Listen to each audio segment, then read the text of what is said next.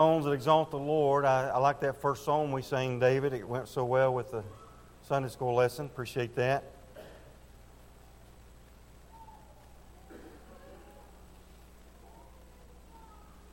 Open your Bibles this morning to John chapter 4.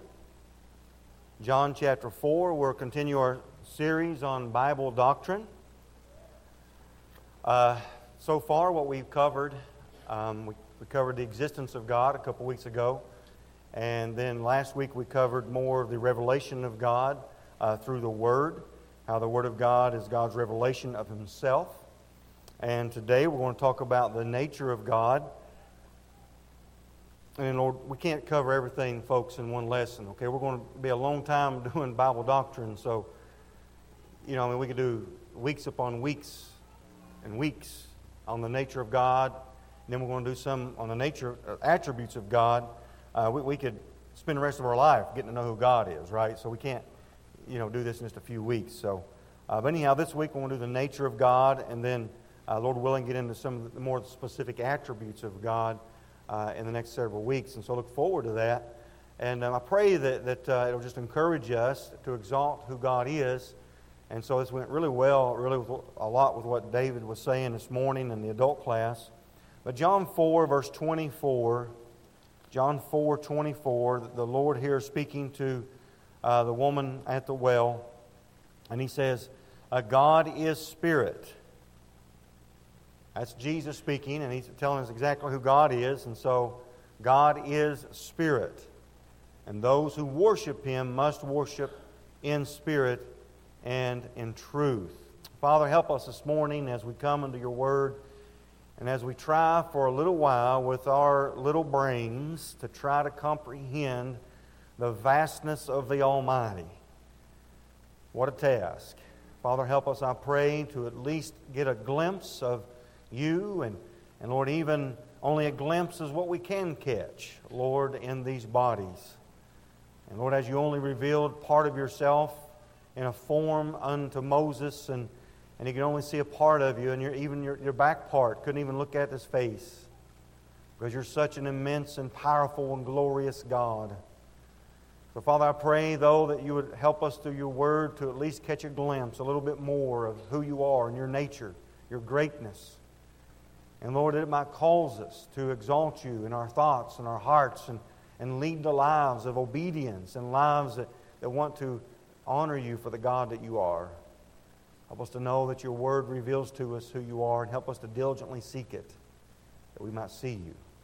In Jesus' name, amen. The nature and attributes of God is the most important subject that we could possibly ever study. You know, there's a lot in the Bible we can study, and there's a lot of things we could talk about, historical perspective, and, and even some doctrinal perspectives, but if we're off on who God is, we've got it, we've got it all wrong, and, and all of that is to none avail. As we've already talked about the existence of God, a lot of people may believe in the existence of God. Some people might believe, you, you know, that there is a, a, supernatural power, maybe, maybe be monotheistic, and in that they believe that there is one God. Uh, but it's not enough just to believe that God exists. And it's not enough just to uh, know that He's out there. You know, we need to know who He is. And the only way we can know who He is is who He has proclaimed Himself to be or revealed Himself to be in accordance to the Word of God, which is what we talked about last. We, we believe in the existence of God, and then we must believe that this is the Word of God that comes from Him that shows to us who He is. And so, if we don't want to know who God is, we don't necessarily go upon somebody's dream they had, right? We don't go upon visions people have had. We go upon who God says Himself to be. We must be grounded in who God is. Now, again, this, this is not exhaustive, and how could we ever exhaust the subject of the eternal God? It cannot be done. But we'll do an, just an overview today of the nature of God and, and some aspects uh, of His attributes in the future.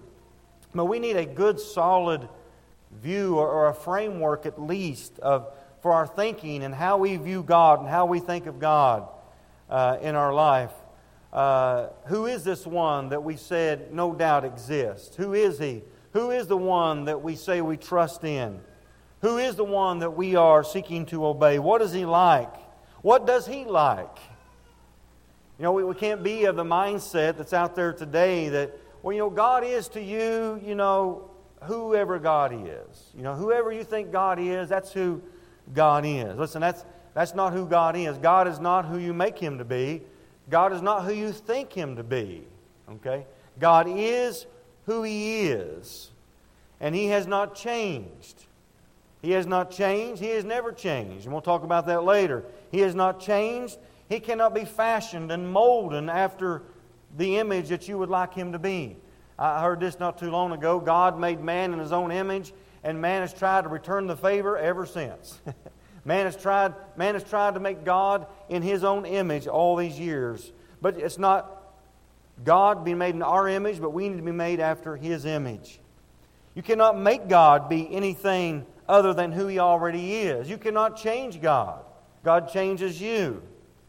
A man seeks to change God into what, what he thinks he needs God to be, or what he wants or desires God to be.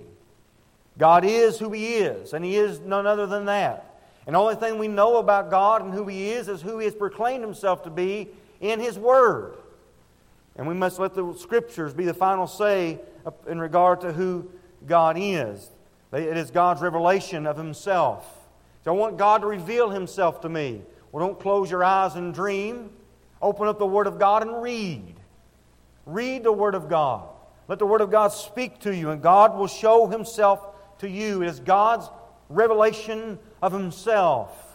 And if you want to believe who God is, and want to know the truth of who God is, and you want to truly worship the true God in spirit and in truth, then get in the Word of God and see who He is.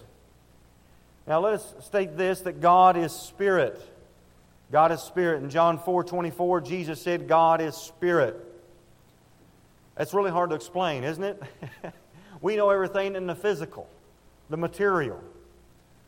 Uh, the definition of here of spirit is meaning that it, he is immaterial substance. God is a pure spirit, not possessing or inhabiting a body because of his invisibility. God, in his pure essence, is invisible. In speaking of Jesus Christ, Paul said in Colossians 1:15, speaking of Jesus, he said, "Who is the image of the invisible God, the firstborn of every creature." So well, we can see Jesus, but yes, but he is the image of the invisible God. Let me tell you, let me explain that to you. I can't. it just he it's just who he is. He is the image of the invisible God. The writer of Hebrews tells us of Moses and how he endured as seeing him who is invisible. Paul exalted the eternal God in 1 Timothy 1:17 and he included the nature of God in his praise and he said this, "Now unto King eternal, immortal, invisible, the only wise God be honor and glory forever and ever. Amen. And when you think and consider that God is spirit, it should be awe inspiring. It should make us contemplate God, meditate upon God. As we mentioned some verses this morning in Sunday school, be still and know that He is God. God is amazing. God is awesome. He is glorious. As we seek to exalt the nature of God and contemplate it this morning, we should be moved in the spirit there uh, uh, of, of Paul, who, who said, Unto him be glory, honor forever. This, unto this immortal and invisible God, the only wise God. If we want our worship to be greater, we don't produce more emotions of the flesh, we produce more reality of who God is. That's what we need. We need to, to come in and sit down and bask in the reality and knowledge and truth of who God is. We must worship Him in spirit and in truth. And as we have revealed unto us more of the presence of the knowledge of the Lord, it will inspire great worship. Upon the spirituality of God, J.P. Boyce stated this. He said, When we ascribe spirituality to God, we do not intend simply to assert that he possesses a spiritual nature, but that his nature is exclusively spiritual. By this we mean that he has not material organization, that he has neither body nor members of the body such as we have. Now, there are passages, you say, well, you might be thinking, well, there's passages that ascribe bodily parts to God. There's passages that ascribe body parts to God.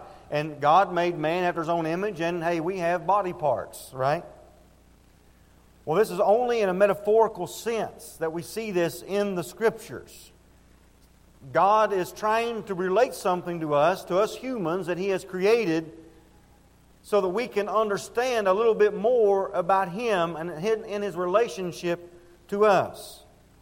Our finite minds cannot comprehend the spiritual nature of God, and so He has put it in terms of physical attributes, which we, which we are, so that we can get a little bit of who He is. Examples of this are all throughout the Scripture. You know, the Bible talks about the eyes of the Lord are in every place. Now, we know what that means. It doesn't mean that there's little eyes, right? That you can see everywhere, all around us. But God is in every place, and God sees all things. The eyes of the Lord are in every place. There is nothing that God does not see at any time, at any moment, that you cannot hide from God. There's nothing you can do to hide from the Lord. The eyes of the Lord are in every place, beholding the evil and the good. That's a very good verse to teach your kids. Right? You're teaching them the nature of God. One of the best things you can teach your kid is the nature of God. Teach them that the eyes of the Lord are in every place. Listen, I, I tried to drive that into my kids when they were young. Because, you know, I, daddy couldn't be with them at all times. Mommy couldn't be with them at all times. And, you know, as your parent, you're trying to protect them from this and protect them from that. And you don't want them doing this, you don't want them doing that. And so sometimes it's had to be, hey, the Lord sees you at all times. uh oh. Sometimes that's scary, sometimes that's comforting, right? It depends on kind of where you're at or what you're going through. But the eyes of the Lord are in every place, beholding the good and the evil. Many times the scriptures talk about God having an arm. So the arm of the Lord is huge, it is strong. We don't, God's arm isn't like this, this huge thing that you can see. But the arm represents what? His strength. His strength to accomplish. That's, a, that's part of a man's strength is his arm. And God's relating that to us when he says, I will redeem you, told Israel, I will redeem you with an outstretched arm and with great judgments. A lot of times he uses his arm to tell us that, how strong he is.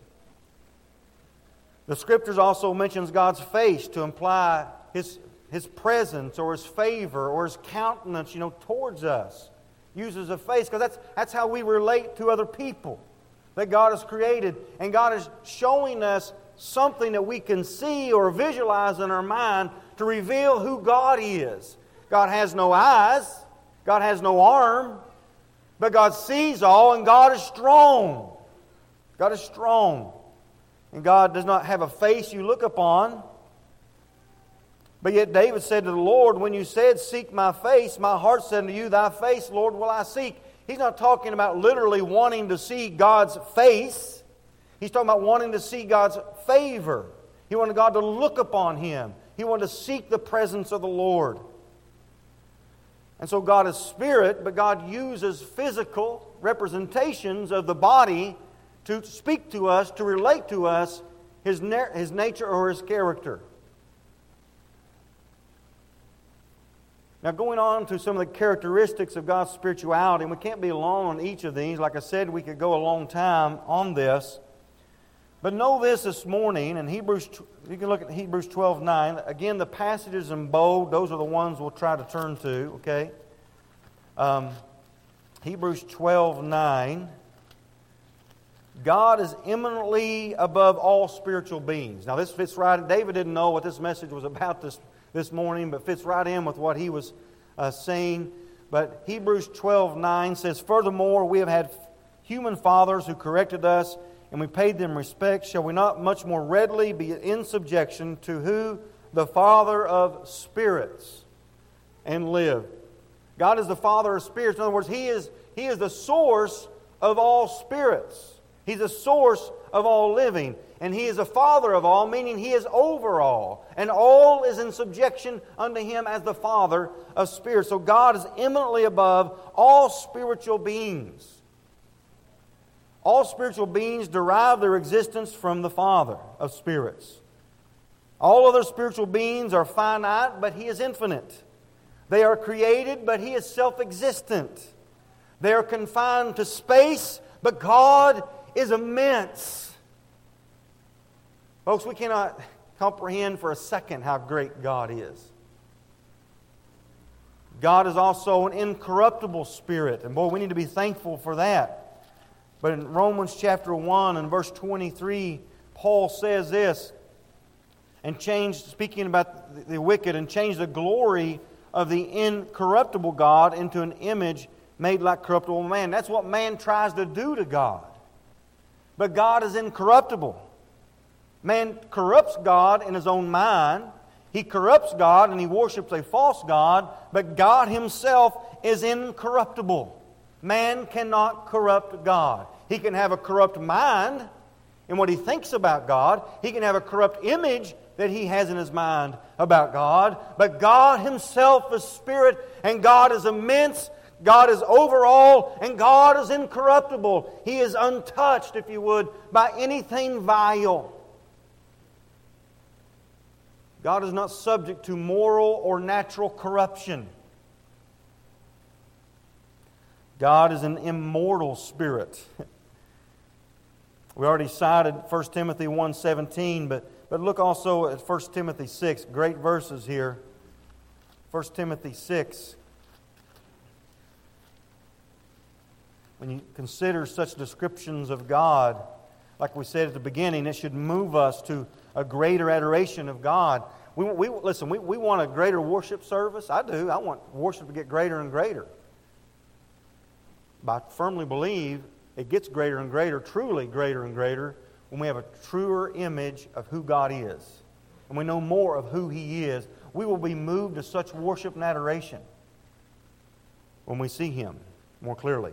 1 Timothy 6, verse 15 says this Which He will manifest in His own time, He who is the blessed and only potentate, the King of kings and Lord of lords, who alone has immortality dwelling in inapproachable light. Some people need to read that when they start talking about, well, I went to God and I went to the light and wow, woo. And then they come back and tell us all about it. Okay. I don't think so. Who alone is, is, has immortality, dwelling in unapproachable light, whom no man has seen or can see to whom be honor and everlasting power. Amen. Let me tell you, our God, He is immortal, He is eternal. We see that He is, has immortality, dwelling in unapproachable uh, light. And here, after Paul describes God again in, in these short verses, again, he, he breaks into worship and into praise, and he says, to whom be honor and power everlasting. Amen. Nothing should move us to, to worship and to work and to service any more than a child of God than to contemplate the greatness of the God whom we worship and whom we serve. If our worship is low and our service is low and we're all mundane and, and we're not worshiping the Lord like we should, we can take it or leave it or serve, take it or leave it. We need a clear glimpse of who God is. He's immortal, He's invisible, He's, you cannot measure Him, you cannot contain Him. He is the Almighty, He is the I am.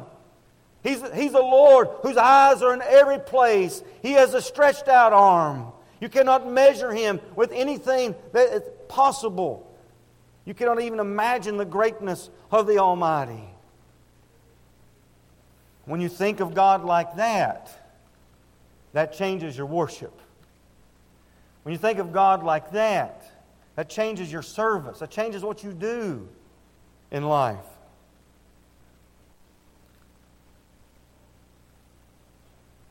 So we see how important it is for us to teach on the subject of the nature of God. It should ignite our soul to worship and is a great motivator in our service. What is the next thing Paul talks about after this description? After he describes God in this manner and just worships God, okay? The next thing in 1 Timothy 6, verse 17, the very next thing he says, he says, Command those who are rich in this present age not to be haughty, nor to trust in uncertain riches, but in the, but in the living God, who gives us richly all things to enjoy. Let them do good, that they may be rich in good works, ready to give, willing to share. I mean, so, so upon describing the greatness of the Almighty there in those verses and breaking out into worship, he says, command people to be giving, basically. Listen, when we have a high view of God, it changes everything about us. It makes us, it makes us much more generous.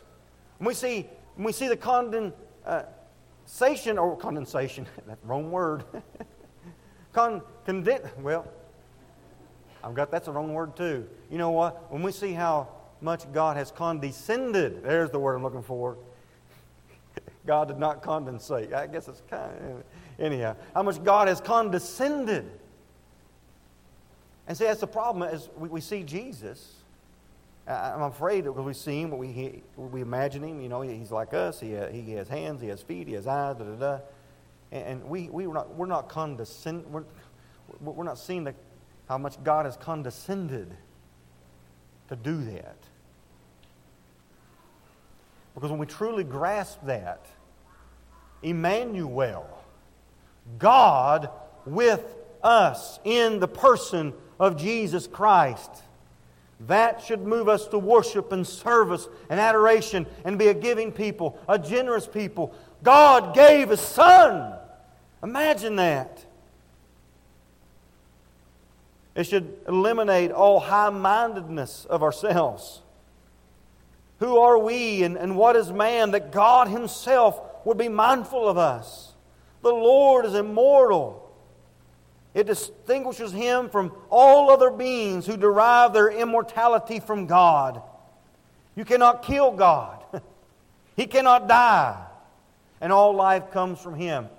It's amazing, I think, that Satan has so deceived himself into thinking that somehow in the end he's going to win with what he has seen. God is also an invincible spirit, meaning that he cannot be hurt or overwhelmed by anyone or anything. God cannot be conquered. God cannot be subdued. God cannot be overcome. The wicked may seek to fight against God, and, and we might think, boy, look how much the wicked is accomplishing. Listen, they may be, but know this that God, at the moment, isn't up there saying, oh no, I can't stop them. I believe He gives the devil and, and the wicked a long leash, but be certain that He's in control. How can man, who God created as mortal, overcome God? He cannot. God is, is a spirit. He is living. He is active. He is understanding. He has will. He has affections and personality. He is the source of all spiritual activity.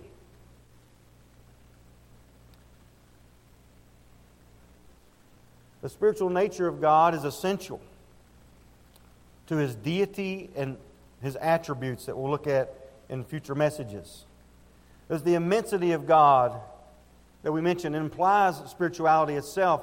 Immensity is unlimited, unlimited extension, an extent not to be measured, infinity. I mean, the Bible says the heaven of heavens cannot contain him. Listen, man, no matter how powerful of, of a telescope he gets, all he sees is that there's more to see that he hasn't seen. The heaven of heavens cannot contain God. You can't do it. In Psalm 139, I love this passage. That's very comforting for a child of God, at least it should be. In Psalm 139, the psalmist here says this, starting with verse 7. He says, Where can I go from your spirit, or where can I flee from your presence? If I ascend into heaven, you are there. If I make my bed in hell, behold, you are there. If I take the wings of the morning and dwell in the uttermost parts of the sea, even there your hand shall lead me, and your right hand shall hold me. You know, the psalmist knew he could not escape God no matter what. I said we'll consider some attributes when we look at them later Um, but the thought here is simply that because the Scriptures teach God is, is omnipresent, meaning He's everywhere present, it implies itself that He is Spirit. God isn't physically everywhere, but His Spirit is everywhere. You cannot contain God. You can't put Him in a box. Some people try to, but you can't. His eternity implies spirituality. Matter is limited to time periods. Matter is limited to time periods, but God is eternal. The Bible speaks about this quite often. He's without beginning or ending. I mean, I believe in creation 100%. It's six day little creation. That's what the Bible teaches. And my mind can go back to that, and, and I believe that with all of my heart, and that God created. But then you try to go back a little bit further. and you think, well, what about God? And you've asked yourself that question well, who made God? Nobody made God. If anybody made God, they're God. right? God always has been, God always was. Doesn't just blow your mind to think about this? I mean, don't you ever just sit still and contemplate the vastness, the eternal nature, the spiritual nature of God? That God always was? That, that to try to display this unto mankind and he has to just say, I am. I am. He's a self existent one, the eternal one. When I think about the greatness of the Almighty, I think, who is man that he would seek to go against him? Who is man that would seek to, to go against the commandments of the I am? How foolish we would be to see, Thus saith the Lord of one so almighty, and say, No, not me. Eternal. oh. The independence of God implies spirituality. I, I love this. Um, we, we like to talk about, oh, we're independent. Let me tell you what, there's not a one of us completely independent. Not a one of us. We are all very dependent upon God.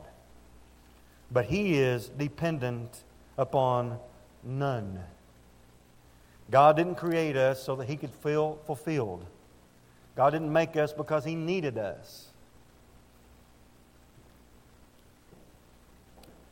In Romans chapter 11 and verse 33, says, Oh, the depth and of the riches, both of the wisdom and knowledge of God. How unsearchable are his judgments, and his ways past finding out. You think you're going to figure this out? You, you, it's not going to happen. For who has known the mind of the Lord, or who has become his counselor? Or who has first given to him, and it shall be repaid to him? In other words, what have you possibly given to God where God would feel like he's obligated to give to you? Who are you, O vain man, to think you've done so much for God that God somehow thinks, oh, I need to do for him? What have you possibly received that hasn't first been given to you of God? He says, For of him and through him and to him are all things, to whom be glory forever. Amen. Matter is dependent on something to cause it to function. God is not dependent upon us. He uses us for His glory, but He's not dependent upon us. He says, if I want to, I'll call, I'll call a, a bird to accomplish my will. If I want to, I'll call a man to, from the east to do what I want him to do. I'm not dependent upon anybody. He lets us do things for Him. he allows us that privilege and that honor. And sometimes He does just flat out command us, and there's no saying no. He does that too, right? But it's a privilege and honor. God isn't trying anything. He's very he's completely independent. For all things are dependent upon God, from the largest stars that we cannot see because it's so far away to the smallest atom that we cannot see without a microscope.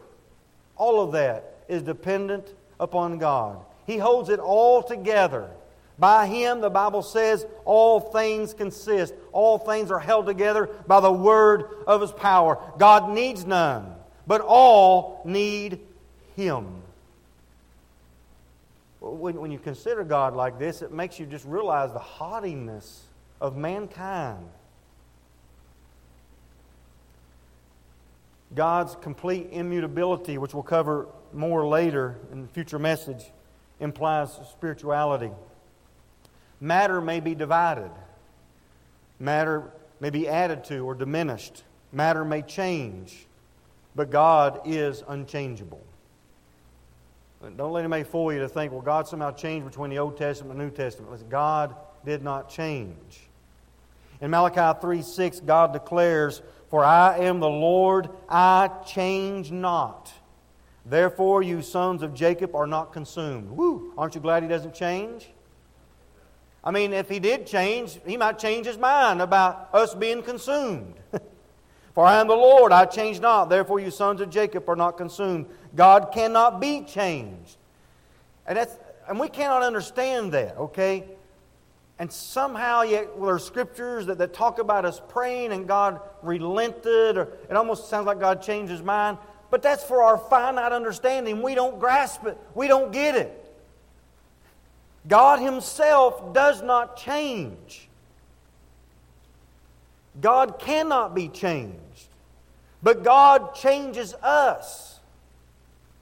James declared God to be the Father of lights, with whom is no variableness, no change, neither shadow of turning. I'm glad that God does not change. So, so far this morning, I hope you see in just this little bit of a brief encounter with, with thinking upon God as a spirit and what all that implies, that our hearts should be in all of Him this morning. And we should be still and know that He is God and that He shall be glorified in the earth.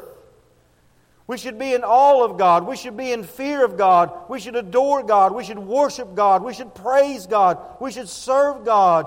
For the Lord our God is Spirit. He is immense. He is eternal. He is independent. He is immortal. He is incorruptible.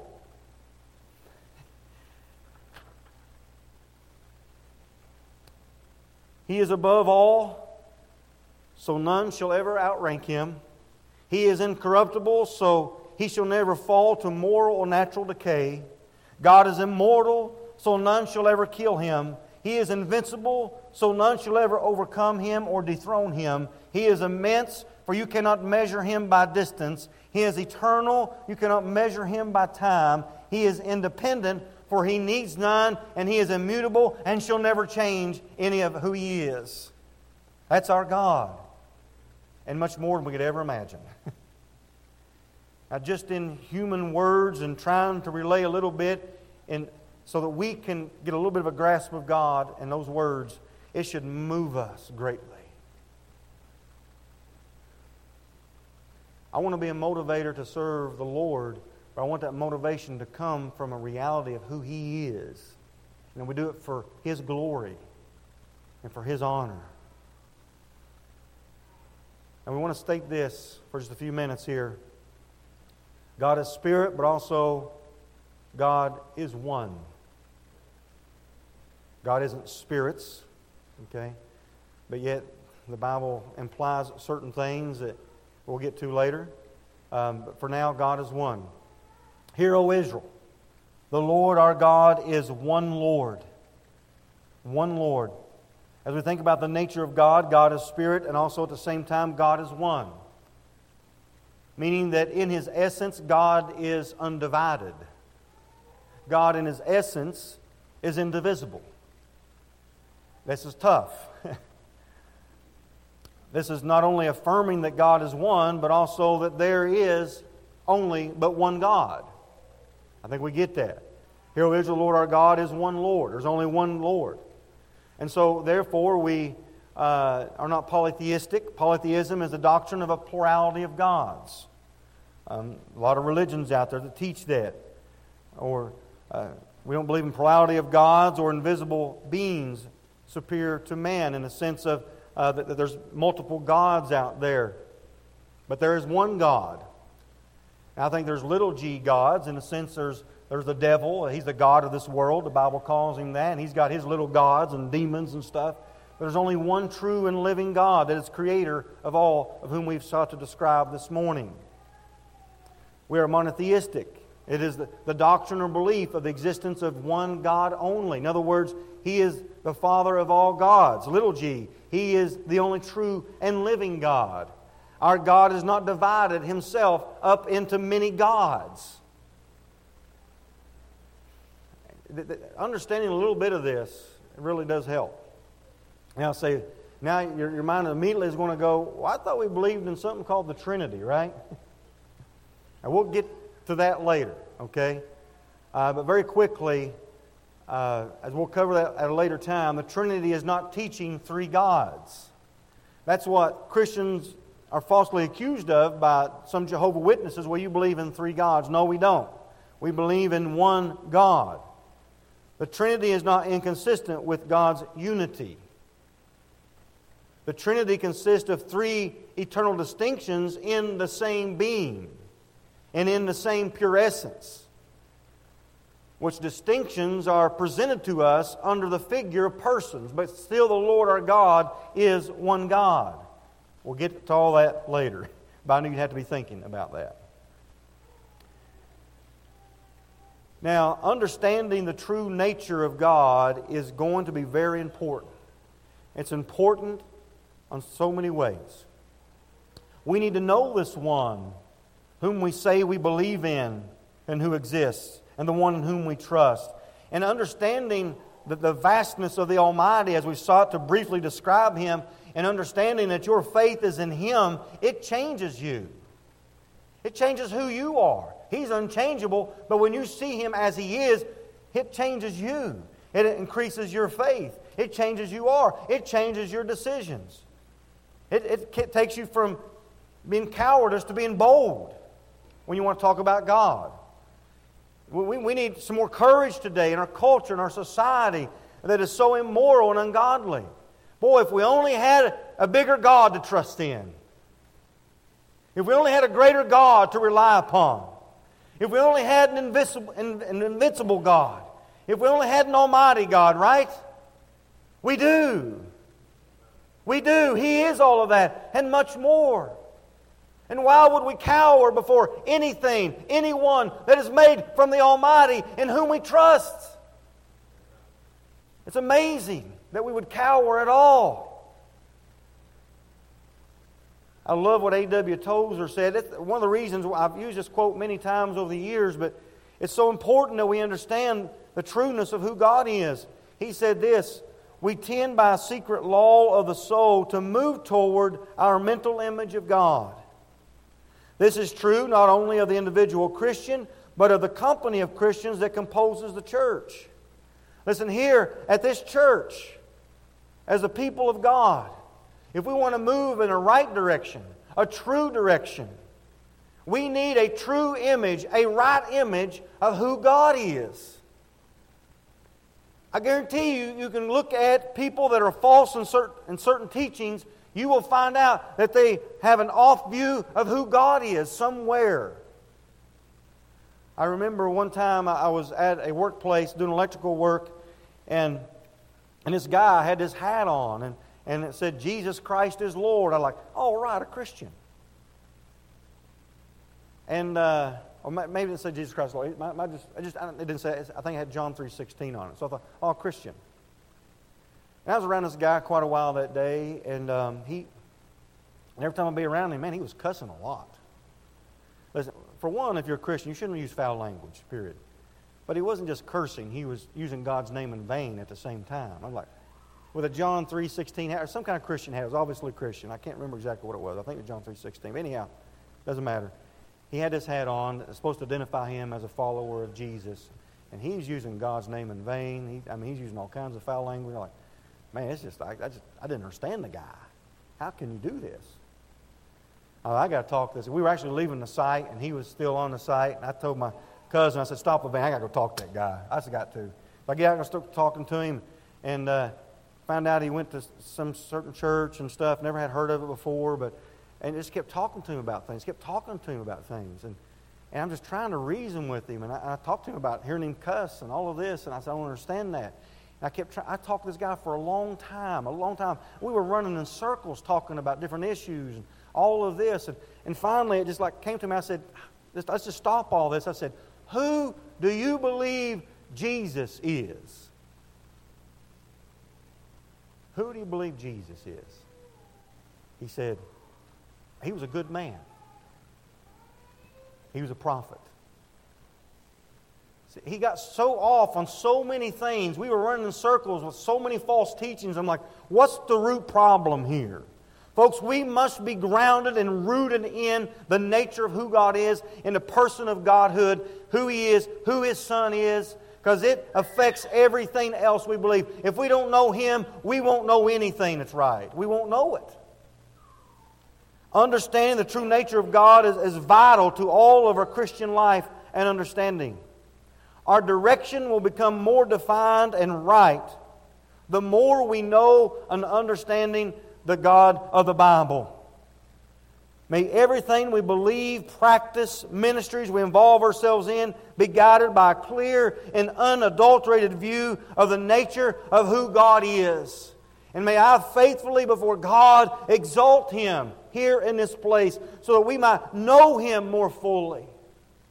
And then, lastly and closing, consider this that we've already referenced to this God that is immense, this God that cannot be measured, this God is great and incorruptible and unchangeable, the God who's a Father of spirits, the God in whom is no variableness, the God who can measure all of the vastness of heaven with the span of his hand, the God who can hold all the measures of the water in his hand.